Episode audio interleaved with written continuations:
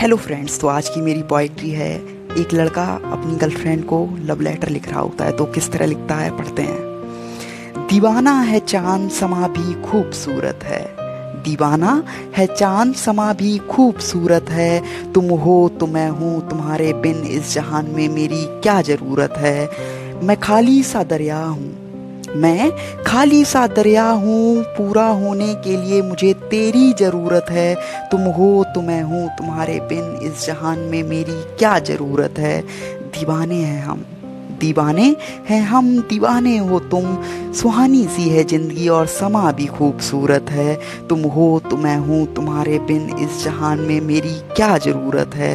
देखो ना, देखो ना, तुम्हारे संग बिताया हुआ हर लम्हा कितना खूबसूरत है।